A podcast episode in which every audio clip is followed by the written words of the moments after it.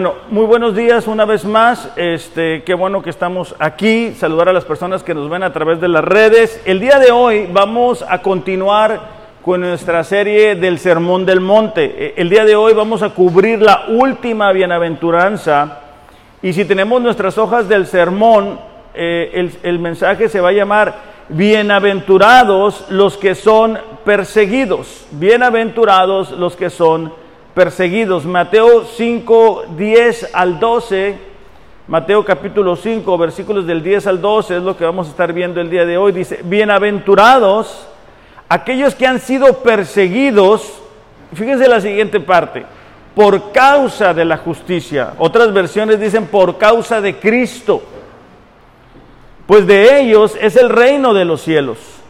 Bienaventurados serán cuando los insulten y persigan y digan todo género de mal contra ustedes falsamente, por causa de mí, otra vez, ¿verdad?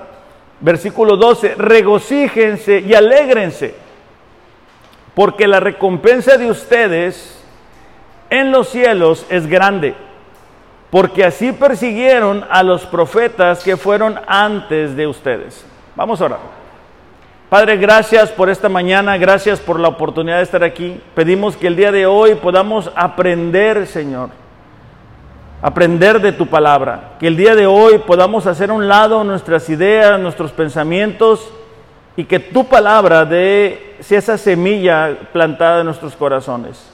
Que tu Espíritu Santo nos ayude a prestar atención, Señor. No permitas que las ocupaciones, las preocupaciones, el celular nos distraiga, sino estar enfocados a lo que venimos, a escuchar tu palabra, Señor. En el nombre de Jesús, amén. Bueno, hemos estado diciendo que cada una de estas bienaventuranzas puede sonar contradictoria, es decir, es contradictorio escuchar que es feliz aquella persona que es humilde, que es feliz aquella persona que llora, que es feliz aquella persona que es misericordiosa. Y el día de hoy no es diferente. Suena un poco contradictorio decir bienaventurado o feliz aquella persona que experimenta persecución. Suena raro decir que vas a experimentar la felicidad de Dios cuando eres perseguido. Pero cuando estudiamos la palabra de Dios nos damos cuenta que la iglesia siempre ha sido perseguida.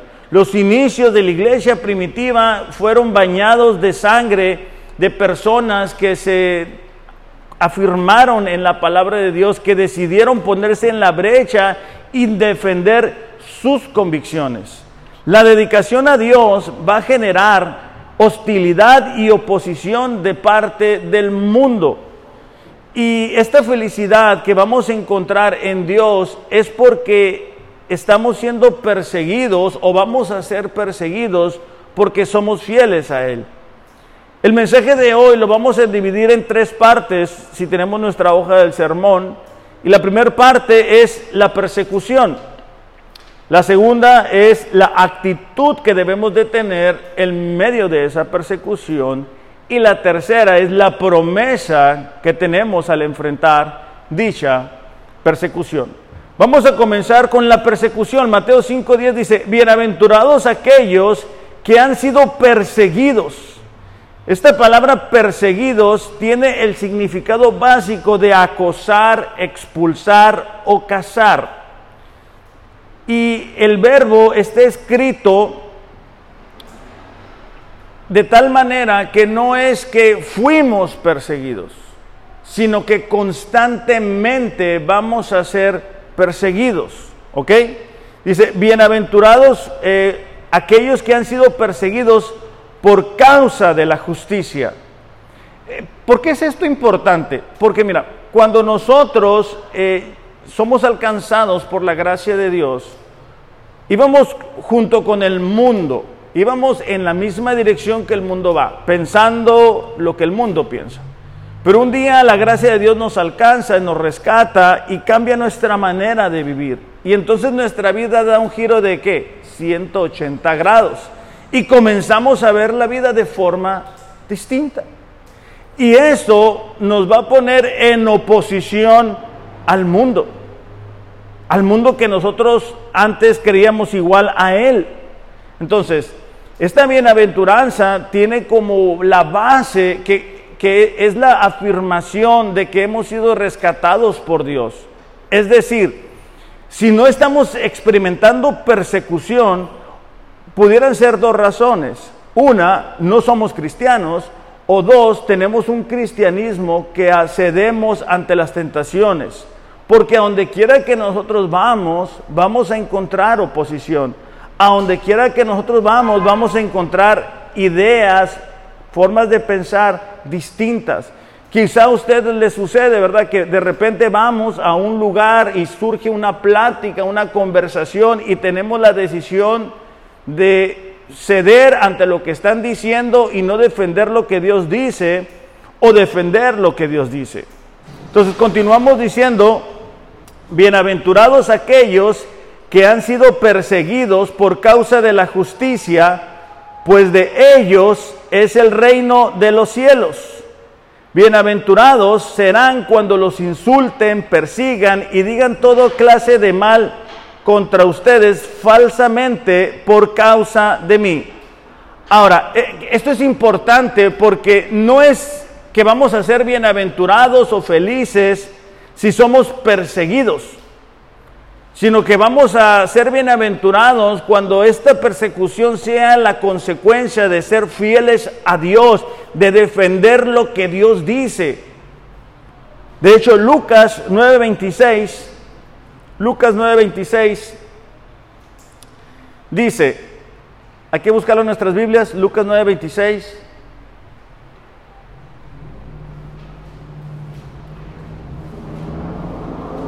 Dice, porque el que se avergüence de mí, está Jesús hablando, y de mis palabras, de éste se avergonzará el Hijo del Hombre cuando venga en su gloria y la del Padre y la de los santos ángeles.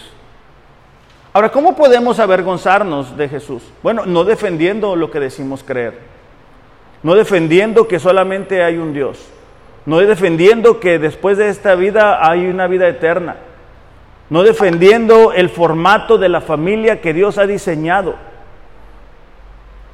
no defendiendo lo que es eh, simplemente vivir la vida cristiana. Y es muy sencillo cuando a donde quiera que nosotros vamos, hablan de ciertas ideas y quedarnos callados. Y no decir nada. Y ceder. Y, pasar desapercibido sin defender lo que decimos, creer. Las reuniones de familia son un excelente ejercicio para eso, para defender lo que nosotros creemos. No, no para pelear, o sea, no vamos a llegar a, la familia y decir, a ver, vamos a ver quién cree, no. Pero surgen esas conversaciones. Y es el momento de, porque miren, en, la mayoría de familias vienen de, de la iglesia tradicional, ¿verdad? Y traen esas ideas preconcebidas.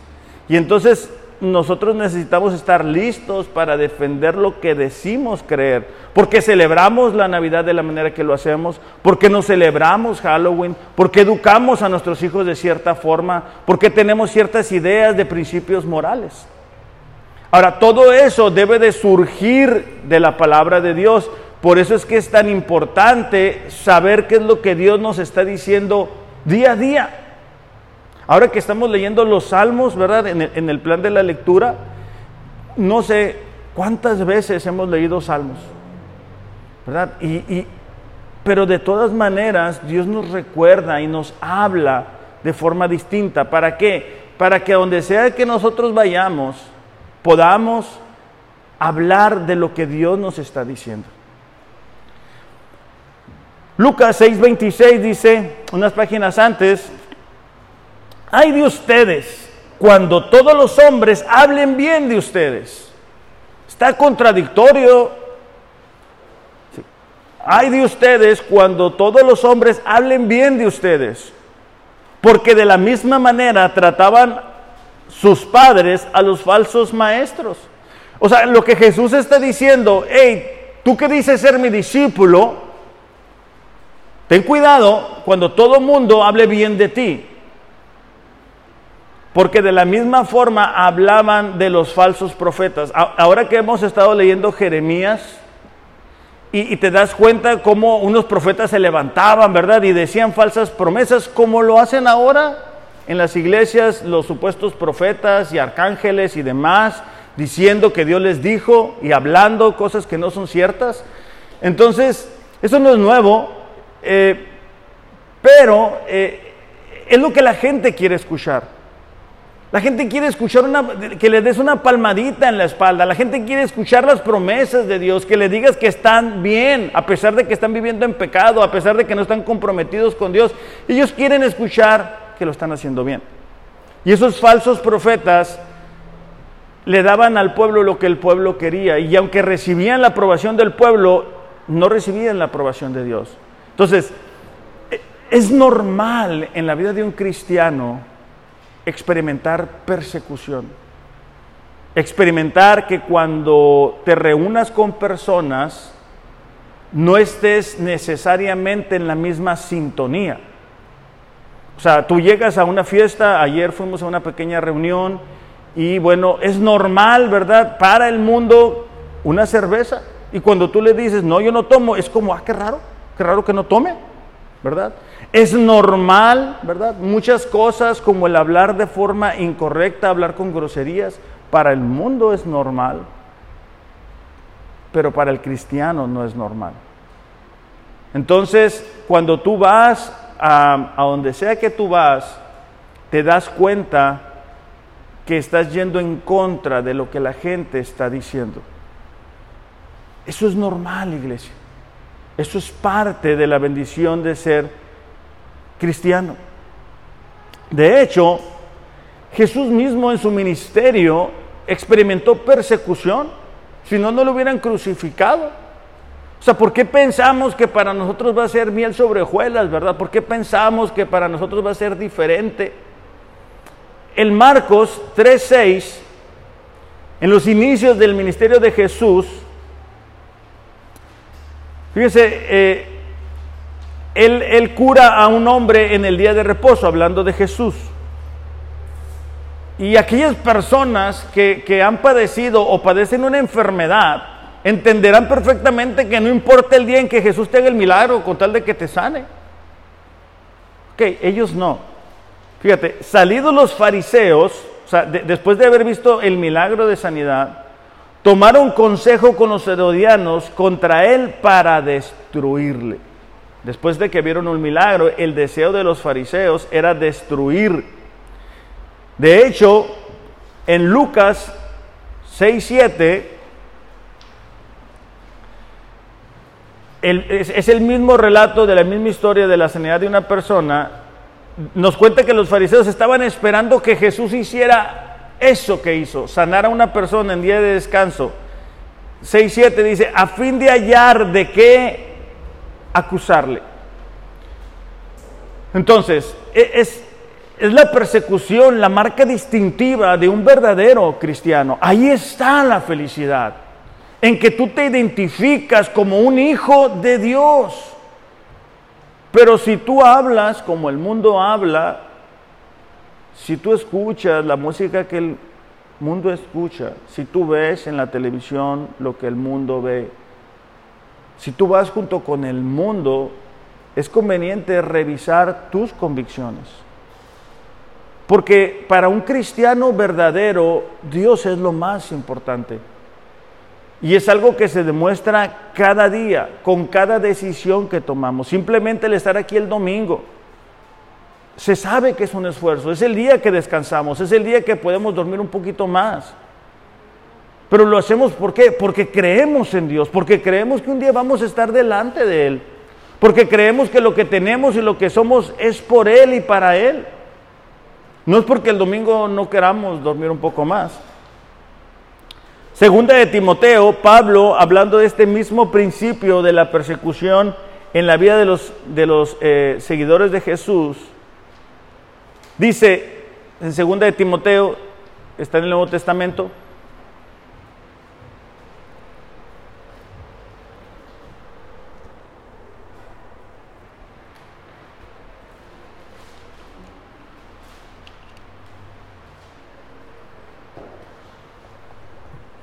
Dice 2 de Timoteo 3:12, En verdad, dice, todos los que quieren vivir piadosamente en Cristo Jesús serán perseguidos. Todos, aquellos que quieran vivir para Dios. Y entre más se acerca el final de los tiempos, esa persecución en los trabajos va a ser más intensa. Frecuentemente, ¿verdad? Miramos que corren a una persona, ¿por qué? Por defender sus convicciones, por orar en ciertos lugares. En Estados Unidos ya se está comenzando a ver de manera más intencional. En México, ¿verdad? Cada vez las ideas nuevas están queriéndose introducir con mayor fuerza. Y si tú dices lo que Dios dice, pues es como, como que se burlan de uno. Es normal, es parte de la persecución. Ahora, esta persecución se divide en tres maneras. La primera es la física. Es el hostigamiento, el, maltrato, perdón, y tratos injustos.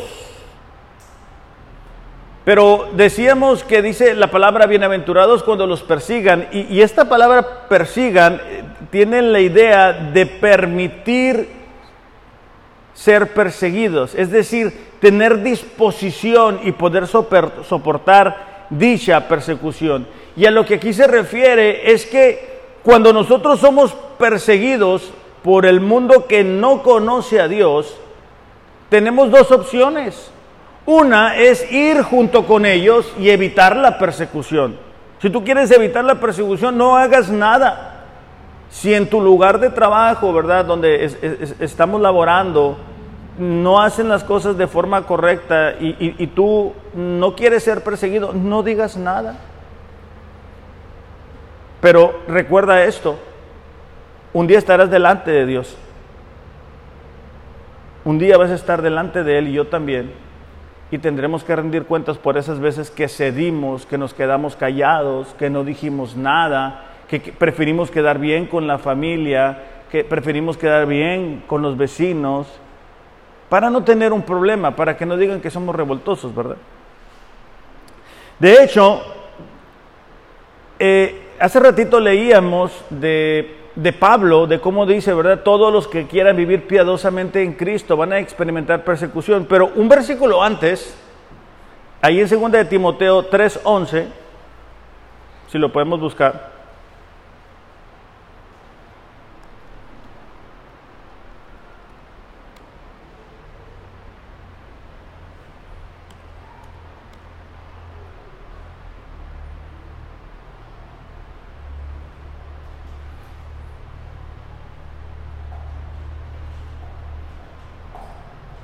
Dice así, ¿sabes cuánta persecución, dice, y sufrimiento he soportado? ¿Y cómo fui perseguido en Antioquía, Iconio y Listra? Pero el Señor me rescató de todo eso.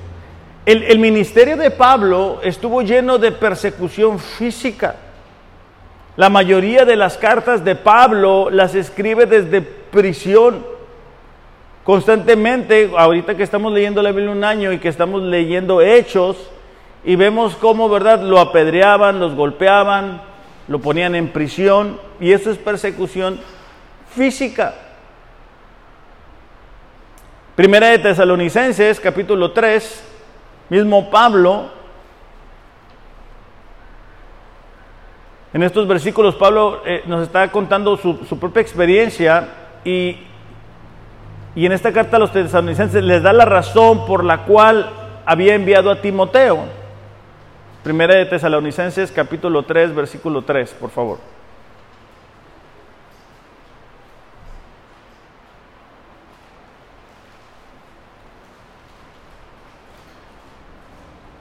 Dice, a fin de que nadie se inquiete por causa de estas aflicciones, es decir, Pablo había enviado a Timoteo a los tesalonicenses para que ellos no fueran inquietados por las persecuciones que él estaba enfrentando. Porque ustedes mismos saben, dice, que para esto hemos sido destinados. O sea, Pablo entendía que él había sido llamado para experimentar persecución. El problema del cristiano moderno es que muchas veces creemos que fuimos llamados para vivir sin problemas y sin dificultades y que Dios nos bendiga económicamente. Y queremos mostrar que Dios es proveedor únicamente con la ayuda económica, ¿verdad? Y así creemos que es la vida cristiana. Pero eso es, es falta de conocimiento bíblico, es falta de abrir nuestros ojos espirituales y darnos cuenta que a nuestro Señor y Salvador lo crucificaron, lo apedrearon. A la mayoría de los discípulos fueron apedreados, puestos en prisión. Pablo se la pasó en cárceles. Dice versículo 4, porque en verdad dice, cuando estábamos con ustedes, les predecíamos que íbamos a sufrir aflicción. Y así ha acontecido como saben. De hecho, una vez más, haciendo referencia a nuestro plan de la, de la Biblia, cuando a, Pablo le dicen, oye, Pablo, si vas a Jerusalén, te van a golpear. Y, y los hermanos le dicen, Pablo, no vayas. No vayas porque te va a ir mal ahí. Y dice, miren, yo estoy dispuesto a entregar mi vida por la causa de Cristo. Entonces, muchas veces no logramos entender a qué fuimos llamados. Y queremos lo mejor de la vida en, en la tierra. Y por eso nos, nos comportamos como nos comportamos. Y, y estamos enfocados en tener tesoros terrenales en tener dinero aquí, tener la seguridad aquí. Mateo 6:21 nos dice, ustedes hagan tesoros en los cielos, no aquí. Aquí un día no vamos a estar, pero un día vamos a estar allá. De hecho, Filipenses 1:29 nos va a dar una perspectiva del sufrimiento o de la persecución a lo mejor distinto, ¿verdad? Porque a lo mejor nosotros decimos, híjole, pobrecitos de nosotros, lo que estoy sufriendo, lo que me está sufriendo, lo que me está tocando enfrentar. Dice, porque a ustedes se les ha concedido por amor de Cristo no solo creer en Él, sino también sufrir por Él. O sea, es algo que Dios nos concede, e, el sufrimiento. Porque el sufrimiento saca lo mejor de nosotros. E, el sufrimiento saca a la flote si realmente estamos confiando en Dios. El sufrimiento saca a aquellas personas que dicen ser cristianos pero no son cristianos. La saca de las iglesias muchas veces. Dice, teniendo el mismo conflicto que vieron en mí y que ahora oyen que está en mí. E, ese conflicto e, era la oposición que Pablo y Silas habían enfrentado. Ellos estaban en prisión. ¿Y qué hicieron en prisión? Cantaron alabanzas. ¿Qué hacemos nosotros cuando somos perseguidos o, o tenemos dificultades? Dejamos de venir a la iglesia, dejamos de leer, dejamos de buscar a Dios. Muy distintas las respuestas. Entonces, es importante para nosotros entender que vamos a experimentar persecución física, que muchas veces a la gente no le va a gustar que tú defiendas las convicciones y cada vez es más y más y más y esto no se va a poner mejor, esto se va a poner peor, pero tenemos la confianza, ¿verdad?, de que somos bienaventurados porque somos hijos de Dios. Ahora, no únicamente es persecución física, sino también son insultos verbales. Dice, bienaventurados serán cuando los insulten. Eh, la reina Valera dice, cuando los vituperen. Esta palabra es reprochar, es acusar gravemente, es lanzar a la cara palabras ofensivas, palabras abusivas. Dice, bienaventurados serán cuando los insulten y persigan y digan todo género de mal contra ustedes falsamente por causa de mí.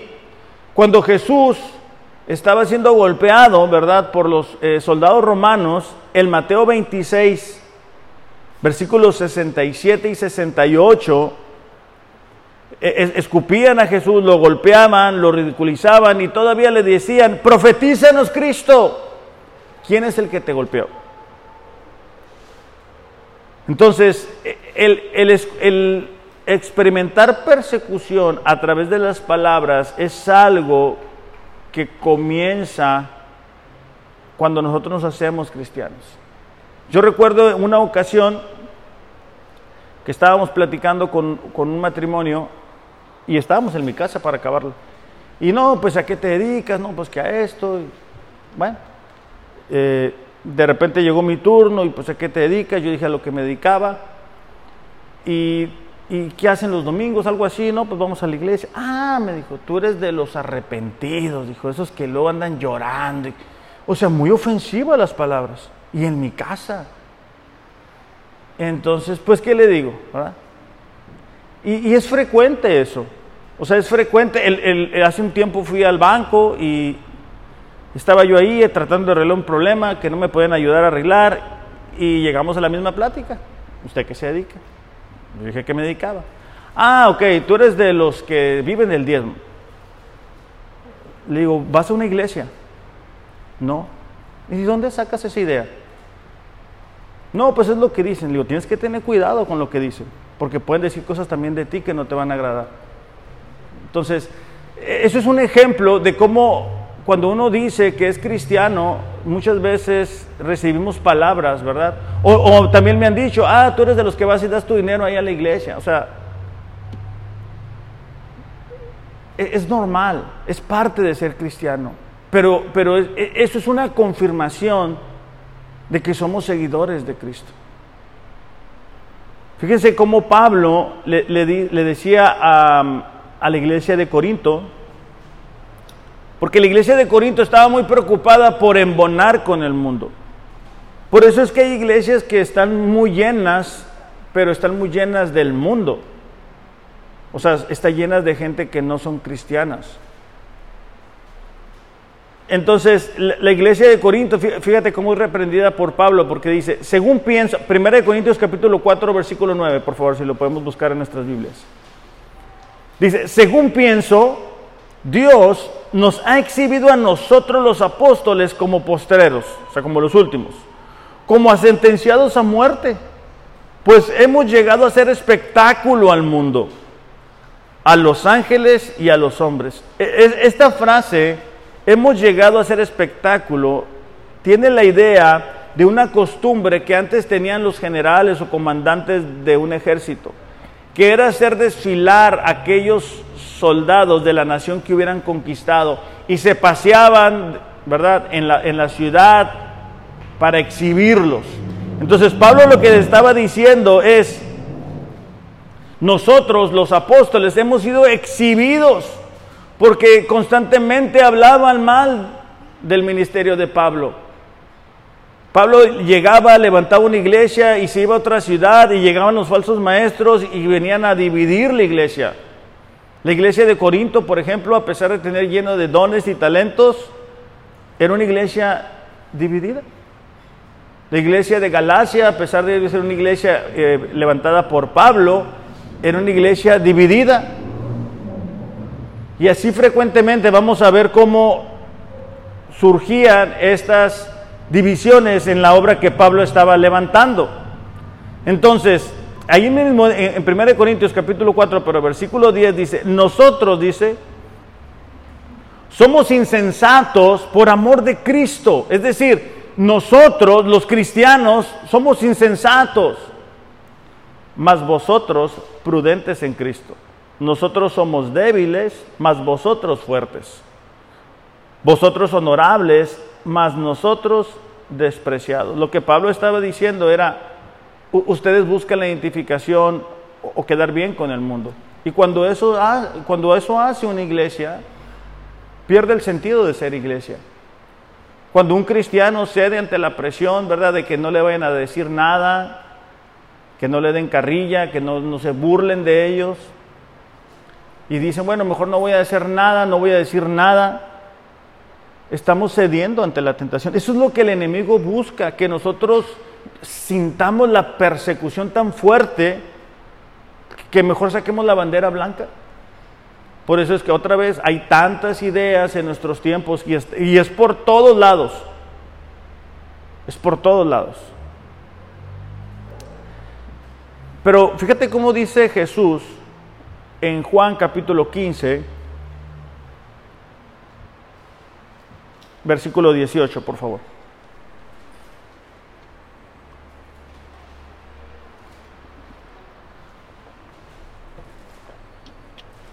Juan 15, 18 dice, si el mundo los odia, sepan que me ha odiado a mí antes que a ustedes. Ahora, no, se trata de buscar y, buscar pleito con el mundo, solamente se trata de defender nuestras convicciones. Dice, si ustedes fueran del mundo, el mundo amaría lo suyo, pero como son del mundo, perdón, pero como no son del mundo, sino que yo los escogí de entre el mundo, por eso el mundo los odia. Cuando tú ves cómo el mundo aprueba lo que ellos quieren, es, impresionante. ¿Por qué? Porque van hacia donde mismo, tienen la misma perspectiva. Es normal entonces que si Dios nos escogió de entre el mundo, el mundo nos odie. Dice, acuérdense de la palabra que yo les dije. Un siervo no es mayor que su Señor. Si me persiguieron a mí, también los perseguirán ustedes. Si guardaron mi palabra, también guardarán la de ustedes. Pero todo eso les harán por causa de mi nombre, porque no conocen aquel que me envió. Es decir, el mundo nos ataca no por nosotros, sino por causa de Cristo. Porque, porque el mundo de tinieblas no puede soportar ver la luz. Entonces, es, porque somos hijos de Dios que experimentamos la persecución. Ahora, hay una tercera línea en, esto de, la persecución y es la falsa acusación. En, en, este sentido tenemos que tener mucho cuidado porque dice, bienaventurados si los acusan falsamente. Tenemos que estar seguros de vivir un cristianismo genuino, un, cristianismo verdadero, ¿verdad? De Jesús mismo, por ejemplo, en, el Mateo 11, 19, dice, he aquí, hablando de Jesús, ¿eh? He aquí un hombre comilón y bebedor de vino, amigo de publicanos y de pecadores. Fíjate, de Jesús lo que dijeron. Entonces, es normal que hablen mal de nosotros, pero tenemos que estar seguros de que es algo falso, que es algo que están inventando. Primera de Pedro 3:13. Recordemos que eh, estos cristianos estaban siendo perseguidos, ya que eh, en ese tiempo todo, todos problemas se lo adjudicaban a los cristianos, ¿no?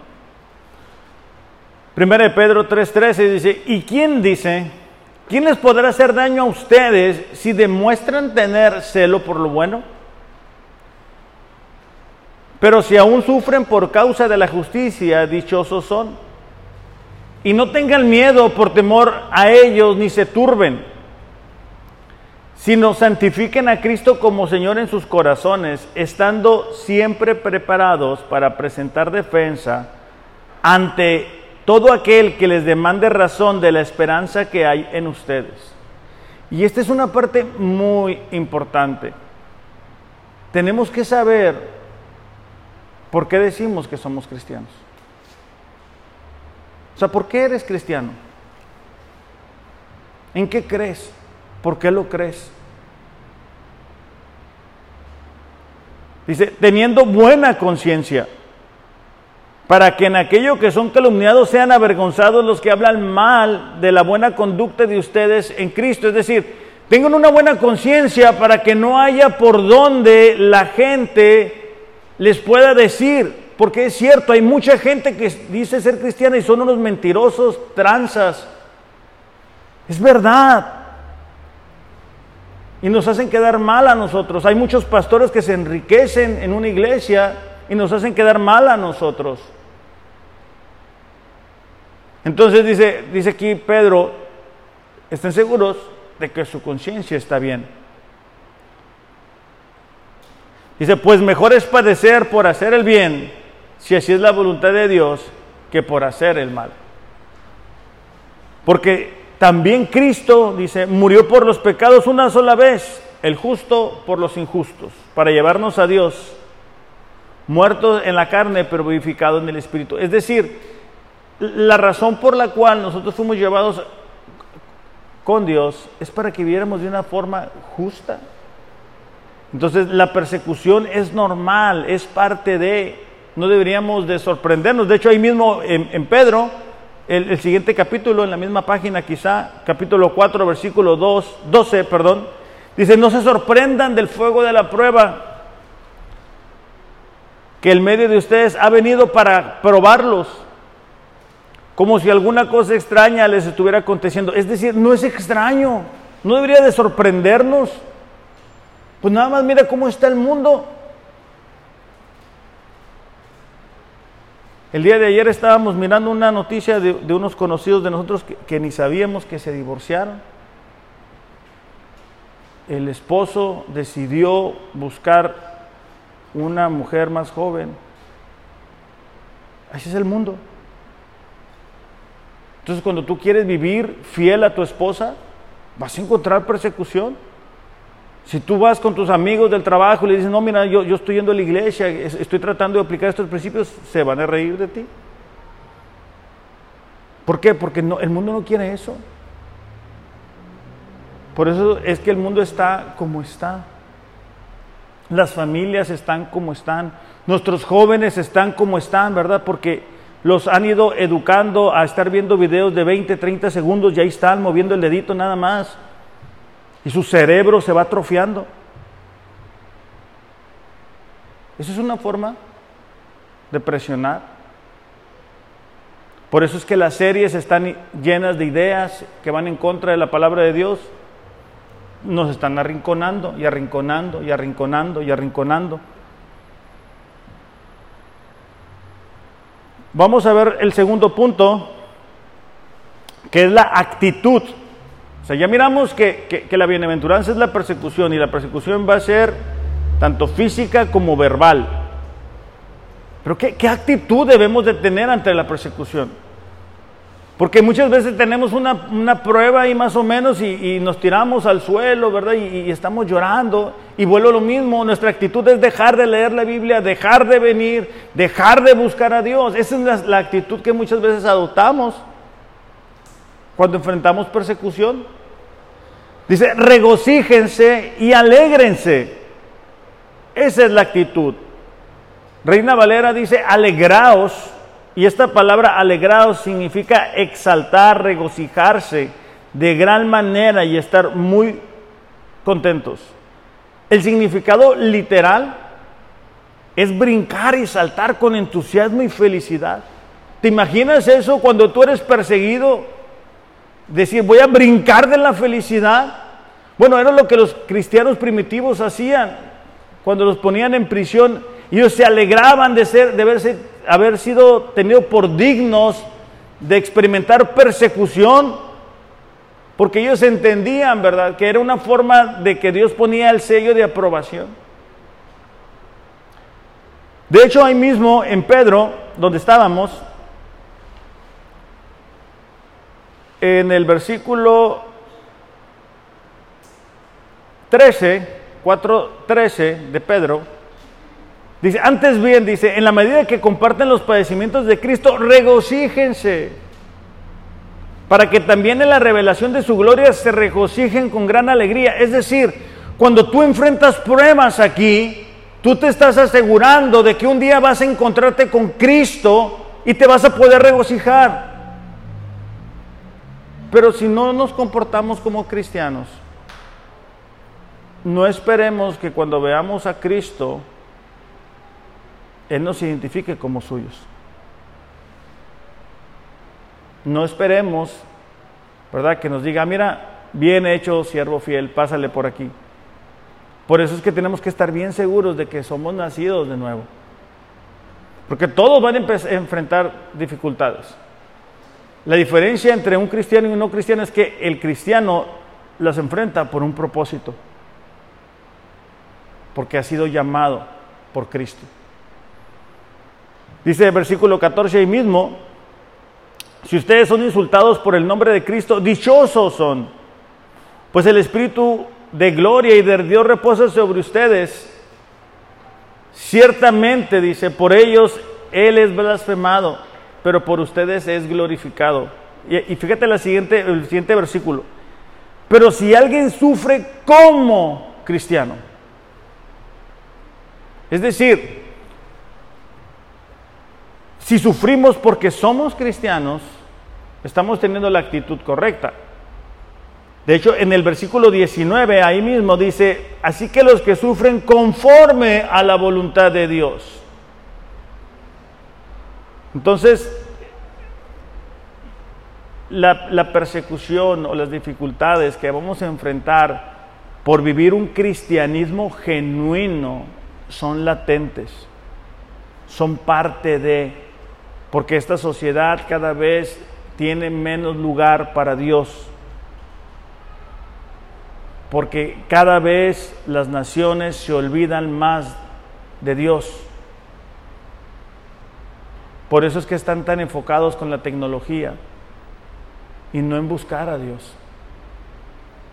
Ellos se han ideado un Dios, ¿verdad? Que es alguien que está en su mente únicamente. De hecho, Santiago 1.2, creo que la mayoría de nosotros no sabemos este versículo. Dice, tened por sumo gozo cuando os halléis en diversas pruebas. Es decir, las pruebas van a venir en diferentes presentaciones. Y no dice si tienen dificultades, sino dice cuándo las tengan. Es decir, todos las vamos a enfrentar.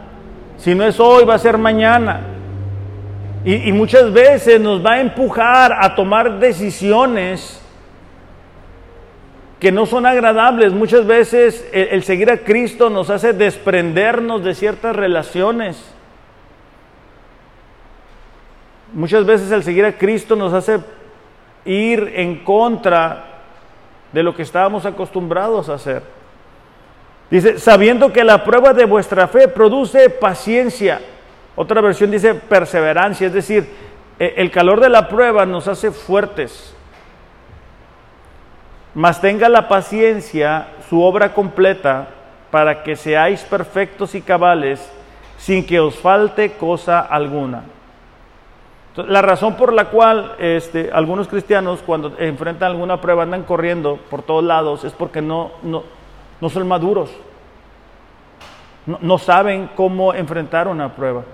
Y entonces lo hacen a su manera, en su esfuerzo, de su capacidad, pero eso no funciona. Entonces, la actitud que debemos de tener es de alegría, es de gozo, porque Dios está en control. Aun cuando miramos la historia como la dejó, por ejemplo, que lo perdió todo, ustedes que leen la Biblia se dan cuenta quién estaba en control, quién estaba regulando hasta qué punto Job iba a ser probado.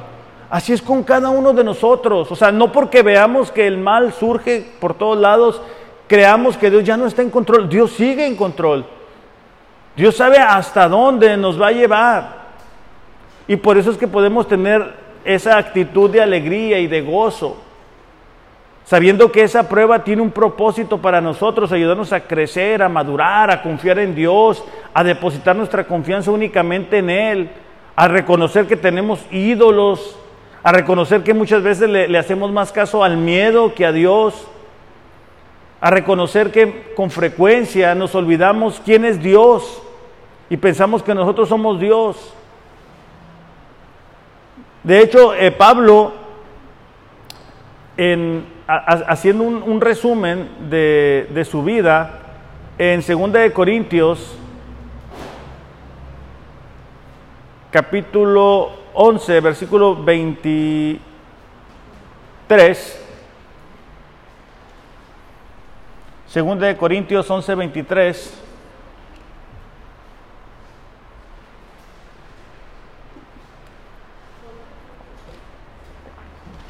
Dice, voy a estar leyendo la nueva traducción viviente, dice, sé que sueno como un loco, dice, pero yo lo he servido mucho más. Pablo estaba defendiendo su ministerio, porque constantemente acusaban a Pablo, ¿verdad?, de un falso maestro y de todo.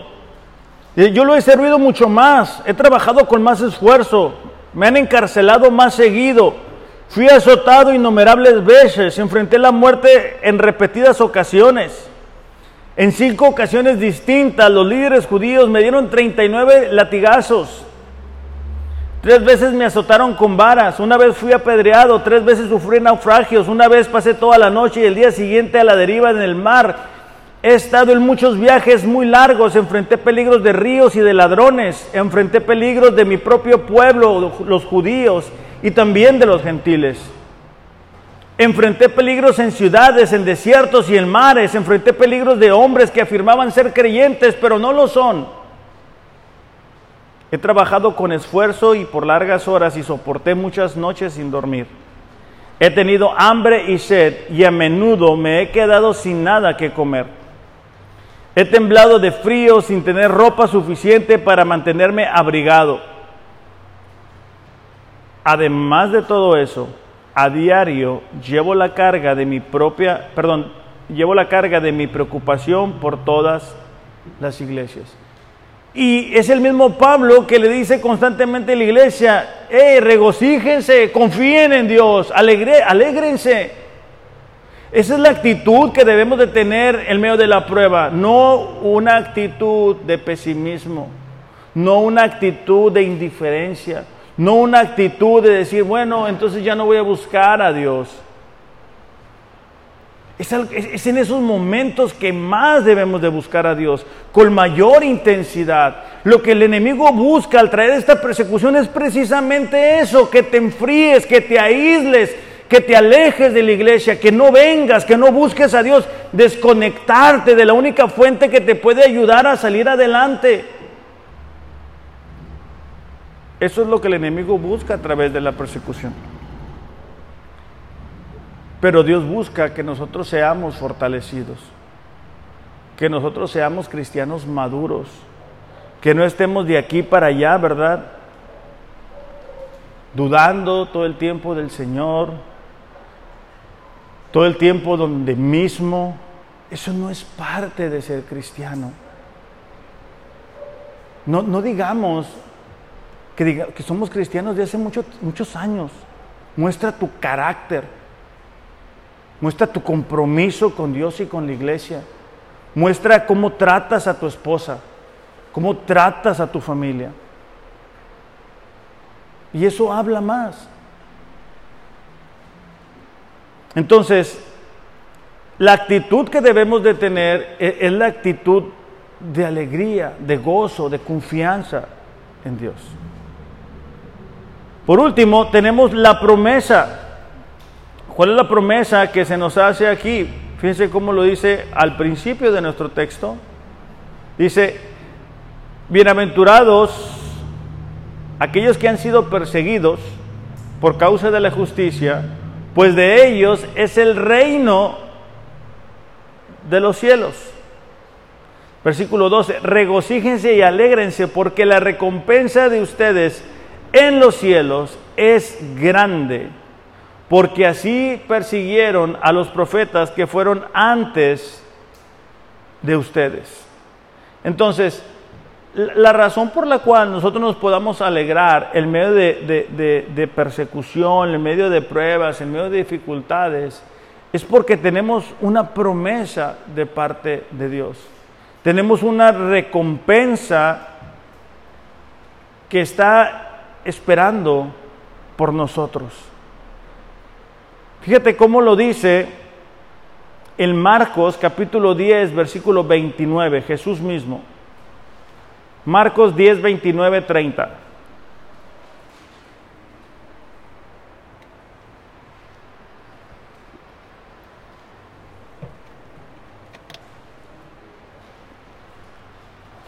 Jesús respondió, en verdad les digo que no hay nadie que haya dejado casa, hermanos, hermanas, madre, padre, hijos o tierras detrás por causa mía y por causa del Evangelio, que no reciba cien veces más ahora en este tiempo. Casas, hermanos, hermanas, madres, hijos y tierras junto con persecuciones en el siglo venidero de la vida eterna. Es decir, la razón por la cual podemos atravesar esas pruebas es por esa recompensa que nos está esperando allá. Lo que hacemos, iglesia, lo hacemos porque creemos en quien lo ha prometido. Creemos que Él es fiel para cumplirlo. Creemos que un día vamos a estar delante de Él. Pero si nosotros estamos tan enfocados aquí en esta tierra, aquí en este mundo, bueno, las, primeras persecuciones te van a hacer desistir de buscar a Dios. Las primeras situaciones adversas te van a hacer desistir. ¿Por qué? Porque tú vas a estar buscando aquí la recompensa y aquí no hay. Nosotros pertenecemos allá, al cielo. Ahora, no, no, somos los primeros que hemos enfrentado dificultades. Cuando tú miras la historia de José, vendido por los hermanos, puesto en prisión injustamente, es una muestra clara, ¿verdad?, de cómo muchas veces las pruebas y las persecuciones están presentes en la vida de los cristianos. Pero aún las bendiciones de Dios, de alguna forma y, de, y de primera mano, vamos a decirlo así, van a estar con nosotros aquí porque vemos cómo Dios actúa en la situación de José. En la vida de Daniel, por ejemplo, podemos ver la gracia de Dios sobre su vida porque Daniel fue un hombre que buscó no contaminarse. Y esa es la promesa que nosotros tenemos, que Dios nos va a respaldar, que Dios nos va a cuidar. Ahora, ¿qué, qué podemos esperar de, las bendiciones de Dios? Bueno, tú puedes esperar el medio de las pruebas, el medio de la persecución, consuelo. Dios te puede consolar. Dios te puede ayudar en ese momento de dificultad, de la pérdida, del dolor, del quebranto. Te puede traer ese consuelo que otras cosas no te van a dar. Te puede dar fortaleza para enfrentar una situación difícil también. Hay personas que enfrentan enfermedades fuertes y saben cuán importante es la fortaleza espiritual. Saben que muchas veces el dinero no es lo, no es lo único, no es lo más importante. Pero Dios de sus recursos celestiales nos da la fortaleza que necesitamos. Y también Dios nos da el gozo que necesitamos. Por eso es que tú puedes ver a personas enfrentando dificultades, enfrentando pruebas, enfrentando situaciones complicadas y tienen más gozo que otros hermanos que no están enfrentando lo mismo. Por eso es que tú puedes ver a una persona comprometida con Dios, comprometida con la iglesia, a pesar que está enfrentando grandes dificultades. ¿Por qué? Porque su fuente no es terrenal. Su fuente es celestial. Esa es la promesa de Dios. Los reinos de los cielos nos pertenecen a nosotros y de ahí vienen esos recursos. Esa es la diferencia entre una persona que no es creyente y alguien que sí es creyente. Ahora, e, e, e, estas bienaventuranzas están disponibles para nosotros siempre y cuando estemos buscando a Dios. Entonces, un, gran ejemplo de esto es en la vida de Pablo, y vamos a, terminar con este texto en 2 Corintios capítulo 12, versículo 6. Segunda de Corintios capítulo 12, versículo 6.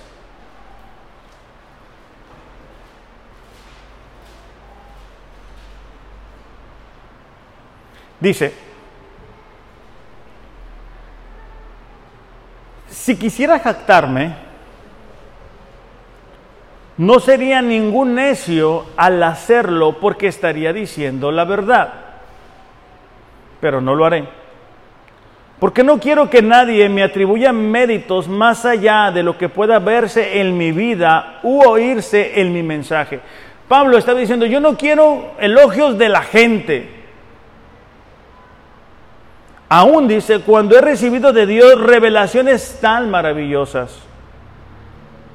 Así que para impedir que me volviera orgulloso, se me dio una espina en mi carne, un mensajero de Satanás para atormentarme e impedir que me volviera orgulloso. En tres ocasiones distintas le supliqué al Señor que me la quitara. O sea, imagínate Pablo, una persona que levantó iglesias, que tú ves ahí en, el libro de los Hechos cómo levantaba las iglesias y luego regresaba a afirmar a los hermanos, y pues en aquel tiempo cuál carro, cuál avión, ¿verdad? A puro pie y en animalitos. Tú pensarías que le iba a quitar esa situación a Pablo. Yo pensaría que se lo va a quitar es Pablo. Cada vez me dijo, mi gracia es todo lo que necesitas. Mi poder actúa mejor en la debilidad. O sea, a, pesar de que Pablo estaba pidiendo salir de esa situación tan difícil, la respuesta de Dios es, bástate mi gracia porque mi poder se perfecciona en la debilidad. Es decir, cuando nosotros reconocemos cuán débiles somos, más sensibles somos a poder ver su gracia. Si tuviéramos todo resuelto, no pensaríamos en Dios. Dice, por tanto, de buena gana me gloriaré más bien en mis debilidades para que repose sobre mí el poder de Cristo. La otra versión dice, así que ahora me alegra jactarme de mis debilidades para que el poder de Cristo pueda actuar a través de mí. Es por esto, dice, que me deleito en mis debilidades, en los insultos, en privaciones, persecuciones, dificultades que sufro por Cristo. Pues cuando soy débil, entonces soy fuerte.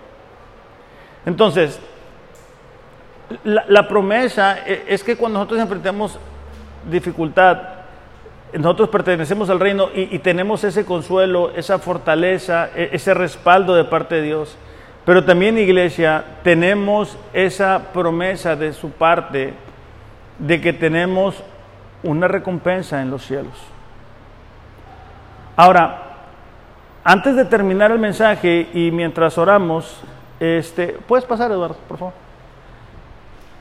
Quiero que cada uno de nosotros pueda meditar y reflexionar en su corazón eh, qué tanto de lo que hemos escuchado el día de hoy es una realidad de nuestras vidas.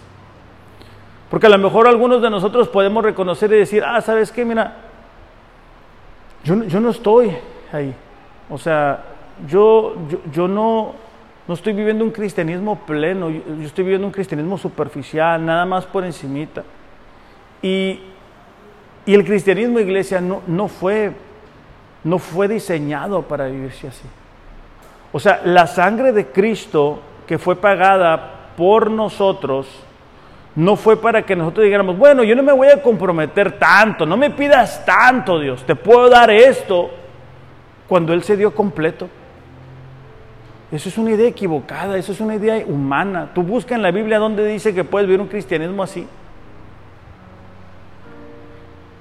A lo mejor algunos de nosotros no, damos esos pasos de obediencia y mira, cuando tú no te comprometes con Dios y estás comprometido contigo mismo, con tu comodidad, te vas a enfadar, te vas a cansar, porque no permites que la fuente de recursos eternos te llene.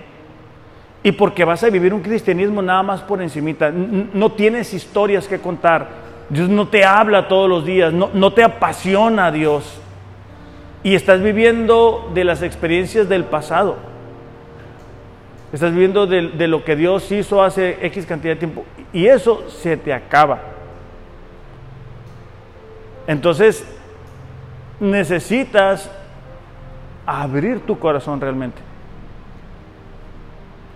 Para que entonces cuando, cuando vengan las persecuciones sepas cómo reaccionar. Para que sepas cómo responder. Vamos ahora. Padre, te damos gracias en esta mañana por, por tu palabra. Señor, gracias por las persecuciones que muchas veces enfrentamos, por las dificultades.